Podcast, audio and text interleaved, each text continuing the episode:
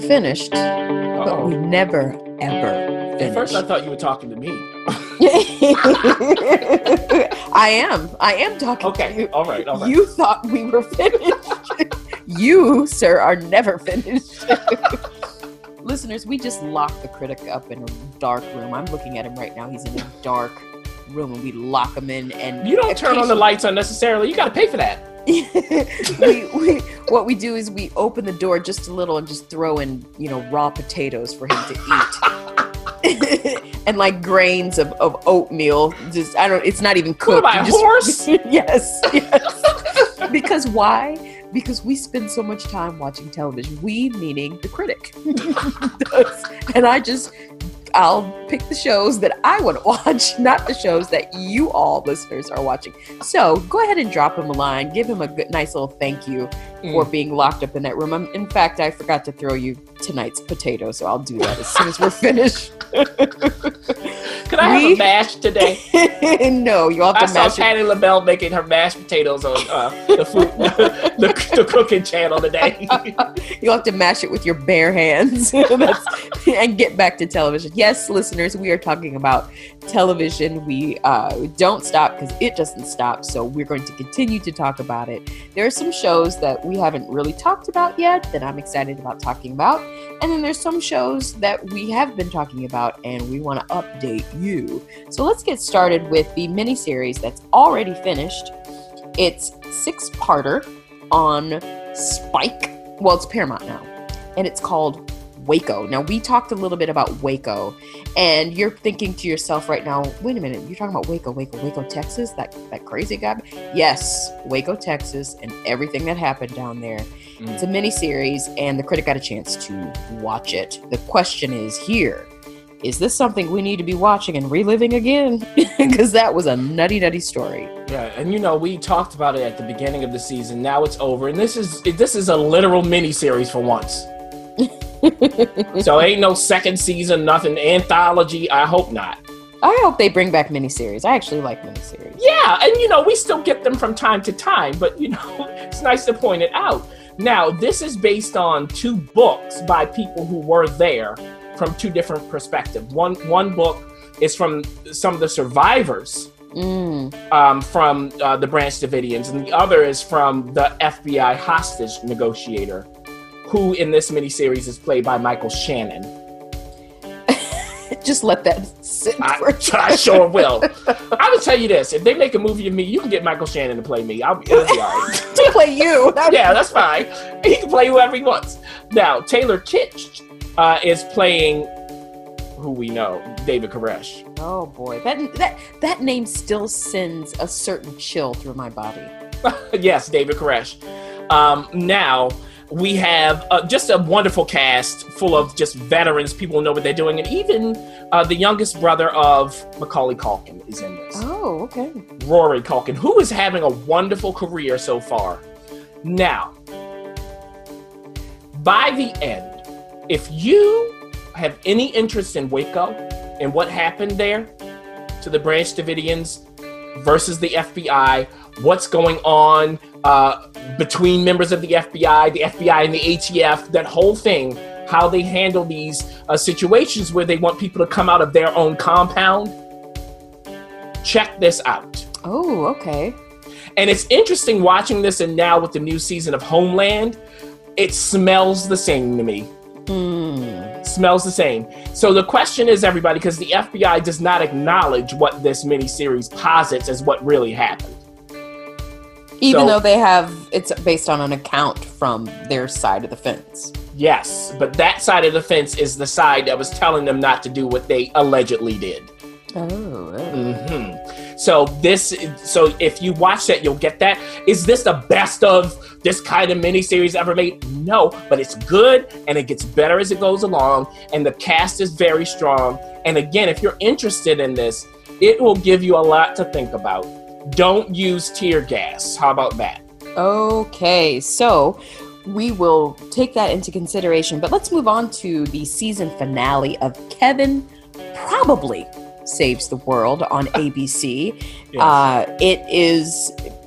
Um, I, I always want to call him John Ritter, and it's totally not Mhm. John Ritter. It's his son, is uh, probably saving the world. We do or do not know by the end of the season, so do catch us up.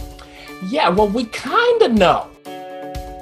Kind of. now, yes, Jason Ritter plays Kevin Finn, who has moved from New York City back to his hometown to live with his twin sister in, I believe it's Taylor, Texas.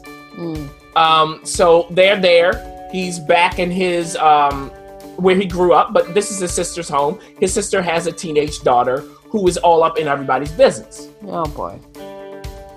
One day, an angelic, not literally angelic, but a, a, a being, an emissary of God, let's say it that way, mm-hmm. is interested into Kevin's life and says, Hey, Kevin, you're one of the 36 righteous people who need to live in order to keep humanity going and on the right track. That's it. Now, the problem is the other 35, we don't know where they are. Or who they are. Exactly. Oh. So Kevin has to figure that out through the season, how he can find these people and start to populate more of the righteous, because without them, humanity is doomed. Now, his spirit guide is uh, played by Kimberly Hebert Gregory, who's wonderful, and she's a vet. And as this goes to the end of the season, we do start to see that he has some successes. He does find some more righteous people, and we are introduced to even more emissaries of God. Now, one of them just sneaked in at the end and sneaked away. Leslie Jones. Oh my god, dear. and I, I won't even tell you how it happened, but it was hilarious. I knew she was coming to, but I didn't know how, and it was funny. And by the end, we also learn that these emissaries of God, they are not only affecting humanity, but humanity is affecting them.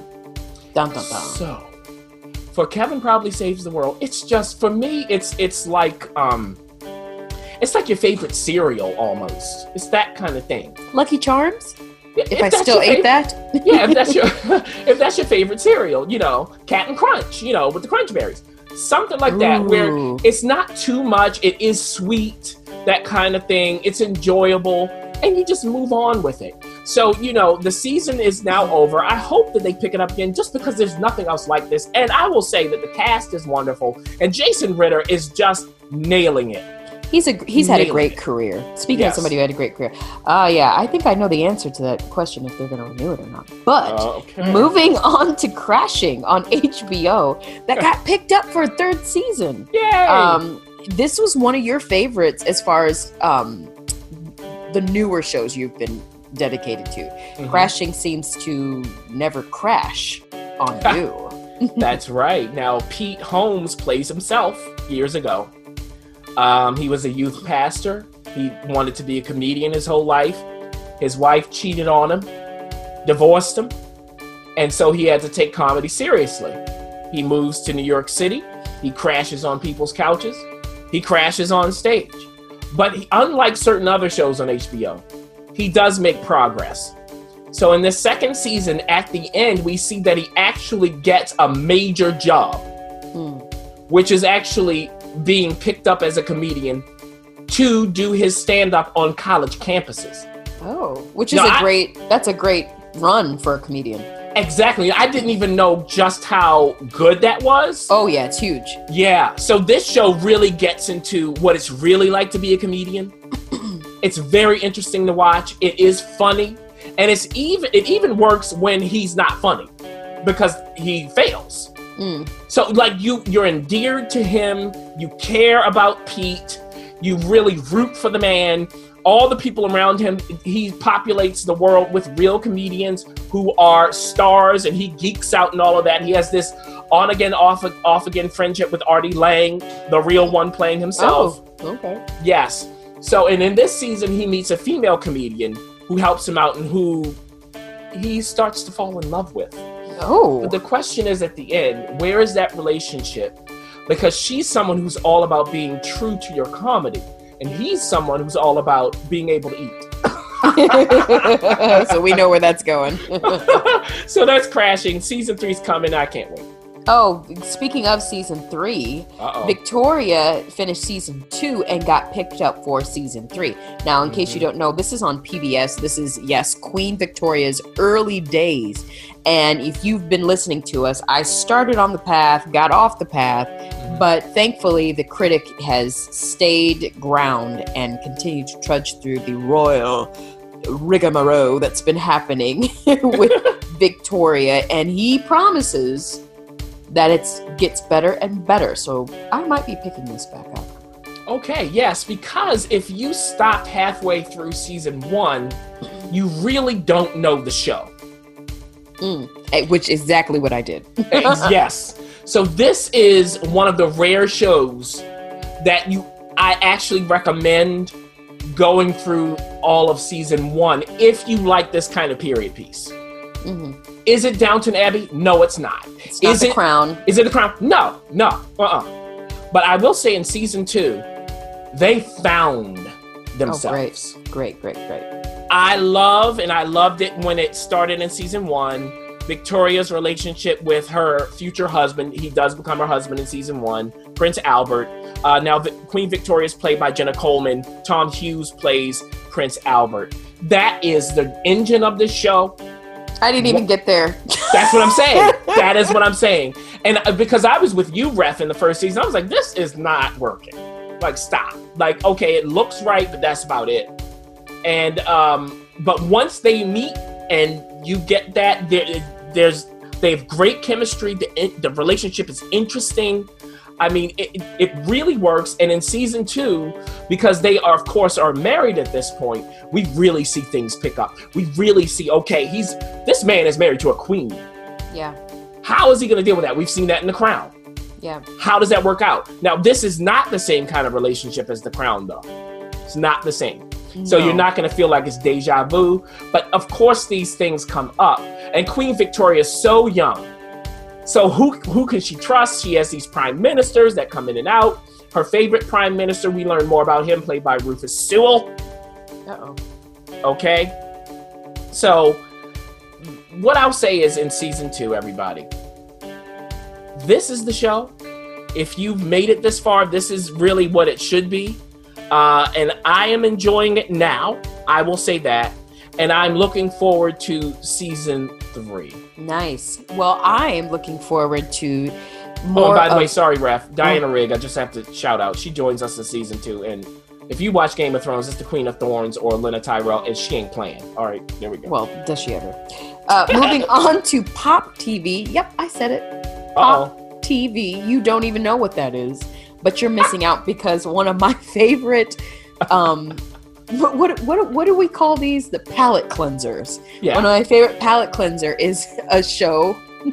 You have to say it. I- you say it. No, you're gonna say it. Schitt's Creek. Oh, and, And see, you, you're like Audra McDonald. Make it sound so beautiful. Schitt's Creek. And it's spelled just so just in case my mom is listening. It's spelled Mm-hmm. S C H I T T S. That's the Um, family TT name. apostrophe S. Yes, actually, it's the family and the town's name. Now Yeah. we have talked about Schitt's Creek before, but it's been a while. We are currently in season four. We're right a little bit over half of the season. This is taped and filmed in Canada by the Levys. Um, Eugene Levy, who you know from uh, all of the uh, Christopher Christopher Guest. Yeah. all of the Christopher Guest movies. You know that And um,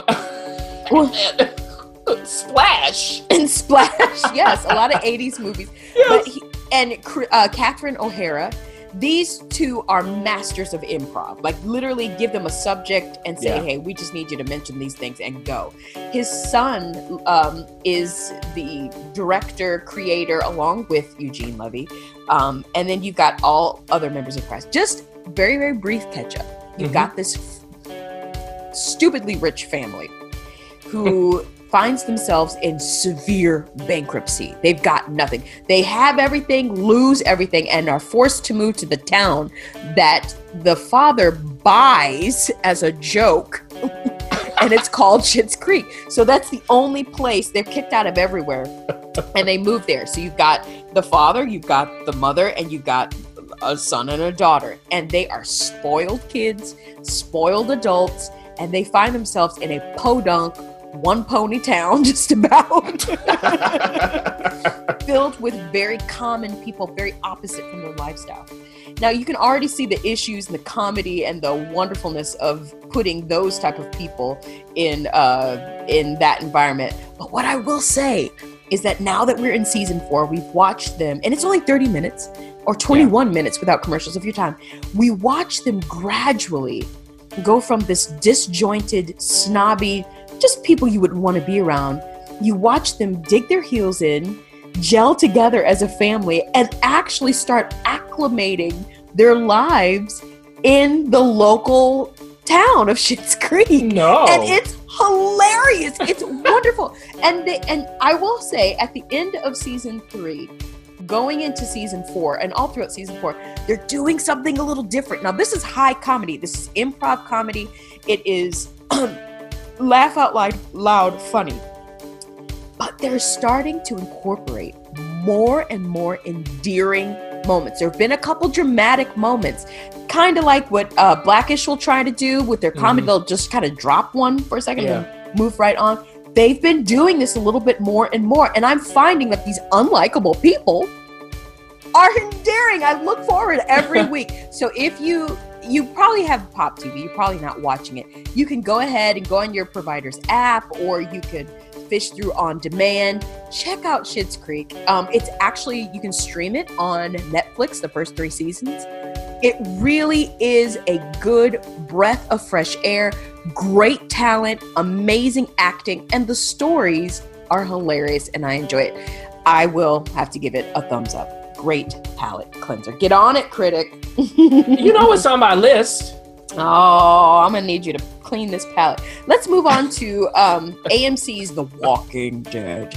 Yes, there oh, really wow. is no introduction to this particular show. I mean, at this point, this is the way I feel about The Walking Dead. You have heard about it. You know what's out there. If you're not watching it, you're going to great lengths to not watch it, like I am. Only because it's just so much. I got so many other things going on. Well, you know, this is just returned for the second half of season eight. Eight. Did you hear that? now, and multiple if, showrunners later. yeah, exactly. Eight. And everyone, if you've tracked, if you've been with us, been with uh, the Why Watch That podcast, love you have, hate relationship. Yeah, you've heard the saga of that. um, at the moment, I'm still where I was before, where I'm waiting for Negan to go. I'm just, just there's no getting around it for me. However, but doesn't that make a good bad guy? You want him to? No. Oh. Oh. Not when I want to be the one to off him myself. That's different. That's not entertainment to me. Like I don't want to be watch, watching it going, okay, I'm gonna take this dude out myself. And we love Jeffrey. We, we yeah. We, he's the casting of Jeffrey Dean Morgan is the one thing that kept me watching through this.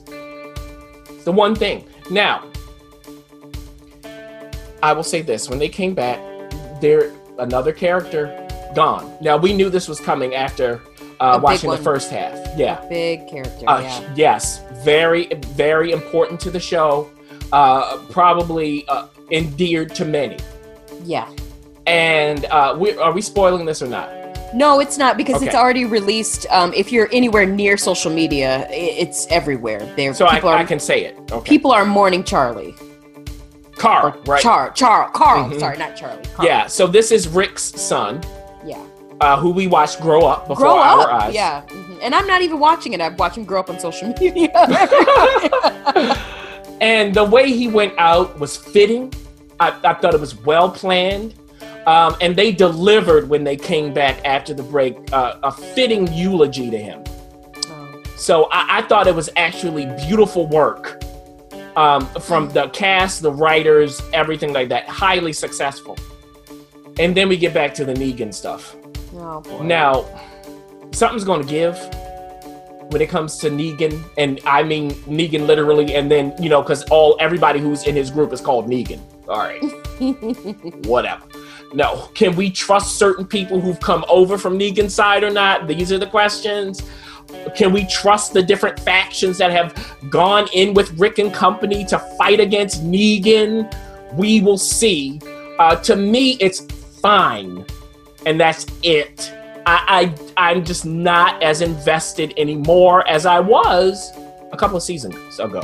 Okay. Oh, but you're still watching, and so Yeah. we will still hear from Well, I, I mean, it could turn that. into trash, and I'll still watch for this podcast. Yeah, because you it's yeah, yeah, it's there. Deception on ABC uh, is it came out just this month. It's we're, we're right at season one, Mhm. first episode, and we're going to tell you all about it. Oh, we meaning the critic. so deception is deception as in uh, a magician. hmm So you think Penn and Teller who actually show up on the show. Of course they do. It's an uh, uh, homage to. Yeah, you you know they make fun of uh, like the other magicians of the past. Mm-hmm. Okay, so all of this is in the first episode. Now, a Jack called uh, Cutmore Scott Ew. plays Cameron Black. He's an illusionist, and something happens. I'm actually not going to give it away. No, don't. Something happens that makes him want to become, uh, what do we call it? An adjunct. A per- A yeah, a consultant. consultant. A consultant to the FBI. He has ideas about how to solve crimes because there was a plane that had a fugitive on it that went missing, vanished. Mm. And, and they what they thought was it burned down because that's what it looked like an explosion. The plane is gone. But He's it was like- an illusion. Hey, there you go. He's like, no, it's an illusion. I'll show you how. So we know this is going to turn into a procedural Mhm. with some serial aspects because there is someone very important to him who is behind bars who he wants to get out. So that's the premise here. Uh, now, this is on Sunday nights on ABC, It's a tough slot. Tough slot. and it's a Friday night show. Mm. That's the problem. Friday night or summer Friday night or Call it what you will. okay. But if it were on a Friday night, it would make more sense. It's that level of entertainment. Got it. So I I didn't find it wasn't bad to me. Like I was mildly entertained. I just was like, it's Sunday. yeah, know- you you got a lot to choose from. There you go. So so that would be it. But if you are interested in you know a procedural where you know you have this illusionist who makes his jokes and you know all of that, he's with the FBI. Uh, uh, the main FBI uh, special agent is uh, played by let's see how you say this, Ilfin Ilfenesh Hadera, I believe is how you say it. Okay. or uh, Laila Robins, they all play FBI special agents. So, you know, they're hard nosed and he's the jokester. So, Right, you know, right, that's yeah. it. Got it. Yeah. Moving on to now talk about uh, saving grace.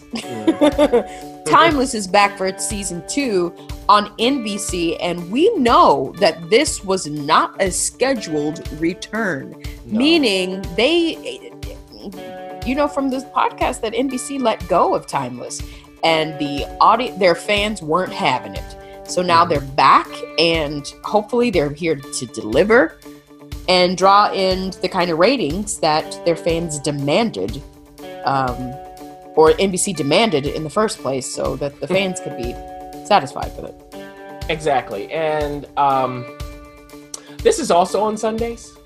Ah, see, that's a tough. That's a. I, I think everybody's taking advantage. Game of Thrones isn't around yet, and so we're just throwing some stuff out there. Hmm. Yeah. But they still have to fight with um, The Walking Dead. Yeah, But- they do. You know, um, But it's a different show, so I mean, if you're, you know, it is. It, this is not, you know, it, it's, just, it's all about time travel. mhm. Um, they are going back in the past. We know that there's this organization that has been a part of history for we don't even know how long now. ew. So when we come back in this second season, we start to see that their tentacles are deeper than we thought before. Hmm. And maybe they've had agents all over time just waiting to be activated. Oh, So the lead character played by Abigail Spencer, oh, we know her from Rectify. Rectify, Mad Men. Uh, Matt, yeah. Yeah. So she plays Lucy Preston. She is all wrapped up, not only in this uh, special team that's trying to stop this organization from, you know, doing what they do, in regard to history, and, and you know that's a part of the Department of Homeland Security. She's a part of that team, uh, but she's also a part of the organization. Now, is she a willing part or not? You have to watch Oh. to find out. And she's a part of it because her family, and I won't tell you who, is a part of it as well. Now, she doesn't even know all of the family members she has. She finds out. Okay. So Uh-oh. she's torn between the two. And she's a history professor. That's why she got the job in the first place. Now, she's joined by uh, Matt Lanter, who plays Master Sergeant Wyatt Logan. So he's the muscle of the team. And Malcolm Barrett, who plays Rufus Carlin, who is a Of course, his name is Rufus. so you know he's he's the nerdy programmer who Yeah. doesn't you know doesn't want to get hurt. So I this is just a fun show. That's what it is. If you like the time travel thing, you want to go back in time, see the history, the costumes, the Costumes. awkward, yeah, moments. you know, a little bit of sci-fi, you know, all of that. That's what the show is for. And for the second season, it's only 10 episodes, which I think is smart. very, very smart. They're testing waters there. Now, this is an unusual network to show up on our podcast, not because it shouldn't. It's just that the critic, for some reason, is allergic for the most part, but he got over that allergy. Mary kills people. it's back for season two. Uh, Mary kills people. Yes. she does it, and uh, she's still killing them. She's still Mary. It should be season two. Should be Mary still kills people. Yeah, that's right. Mm-hmm. Now, what's happening in season two? Now, let me just say, On Lifetime, sorry. If I didn't It is that. on Lifetime. That's why it's surprising that I'm watching it. Um, it just hasn't disqualified itself yet. This is this is what this podcast has done to me.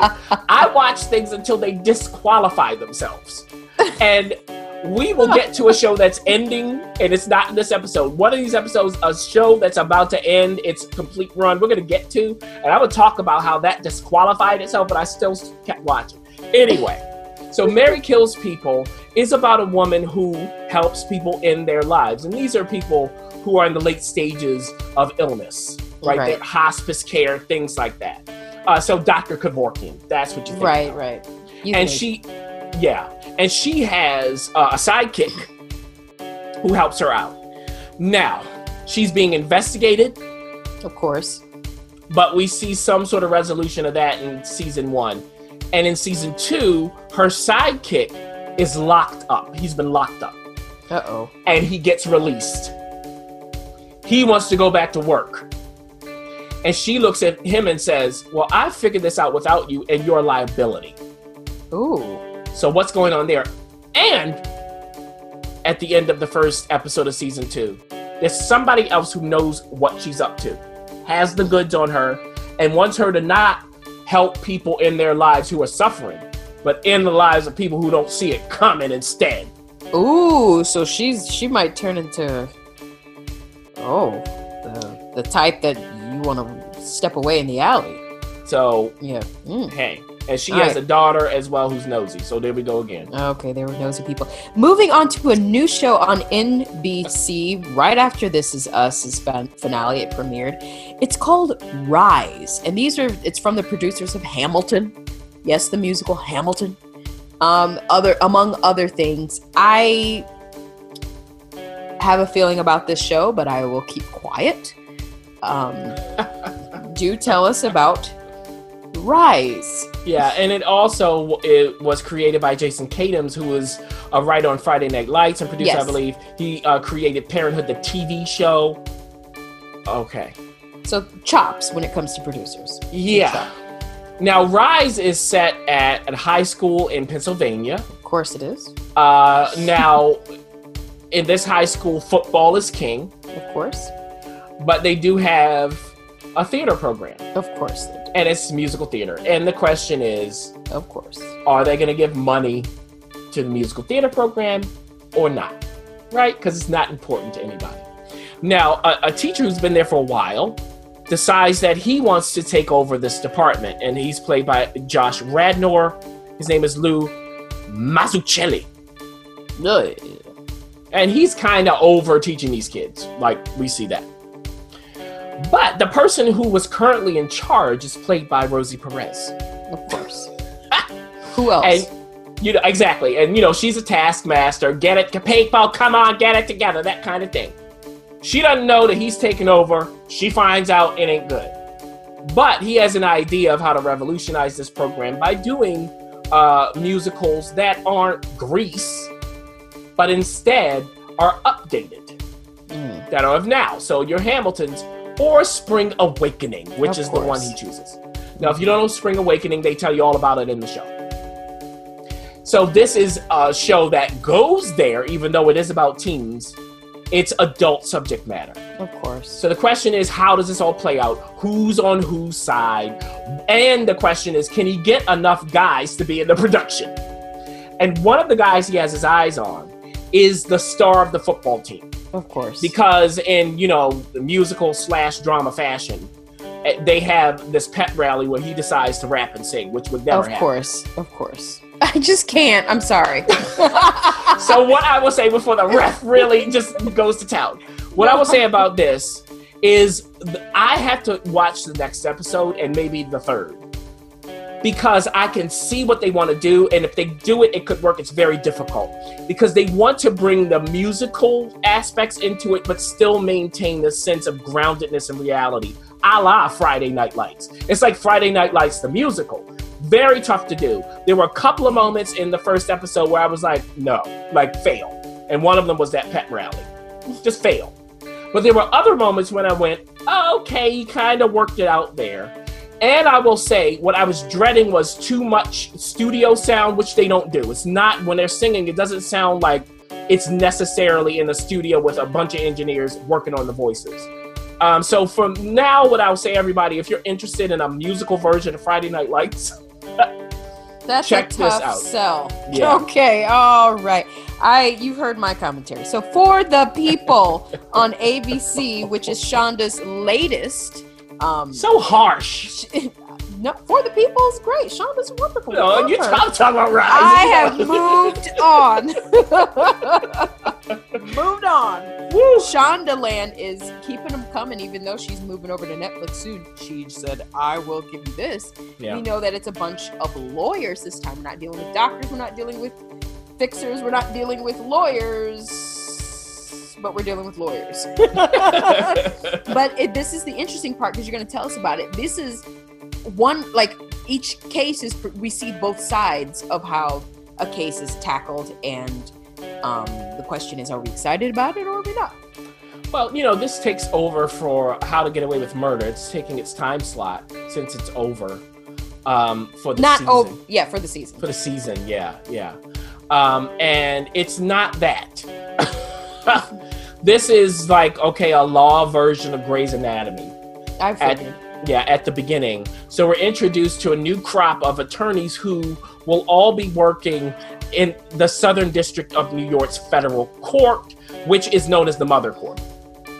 Okay, this is probably the second most important court in the United States after the Supreme Court. Mhm. So half of them are going to be AUSAs, so U.S. attorneys, assistant U.S. attorneys. Yeah, yeah. The other half will be federal public defenders. There you go.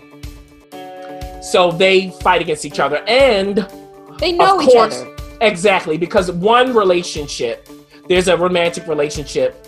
Uh, the female is the public defender, the male is the AUSA. How is that going to turn out in, in the first episode? You can guess. Yeah. they some of them are friends etc and this young cast is guided by mm-hmm. very seasoned actors. We have hope davis who Yeah. plays the head of the public defenders. We have Ben Shenkman who oversees the ausas we have Vondie Curtis Hall. Yeah. okay. Oh my goodness you will not believe it! From coming to america who plays the judge. And we have Anna Deavere Smith. Who plays the clerk, the head clerk, and she ain't for none of it. Get it together. Okay. The head clerk usually isn't. exactly. So it- the setup is fine. The cast, I mean, you know, Shondaland, they know how to cast. They yeah, they're they're very good at that. they know what they're doing there. And even like Ben Rappaport is in this and all kinds of other people. So what I will say is this. if you like Shondaland and you liked Grey's Anatomy, it is not as good as Grey's Anatomy's beginning, not even close, but it smells just like it. And I think that this is something that you need to give probably, you know, if you like it, maybe five episodes. Oh, whoa, that's great. If you like this kind of thing, because you have to give Shondaland time to really figure it out. yeah, yeah, and to Um, show, show yeah, her, it'll be that scene that'll you go, oh, okay, what we're doing. Yeah. Now I didn't find it offensive at all, so we're off to a fine start. On the block on Netflix. So this is another show about a young group of teens who are living in the neighborhood. They have to go to school, and at this point in their lives, they're about to start high school. Now, you can all imagine what that's like. so, what happens is they try to strategize how they're going to go into high school together and survive. Now, this is set in LA. There is gang activity. Okay. And these are brown children. So it's nice to see that. Yeah. Now, of the four of them, one of them is a female, and something happens to her over the summer. Okay. Another one of them is just very smart. They're all smart, but he's really, really smart. Like he does taxes for people. but of course, he wants a girlfriend. So we see how that plays out.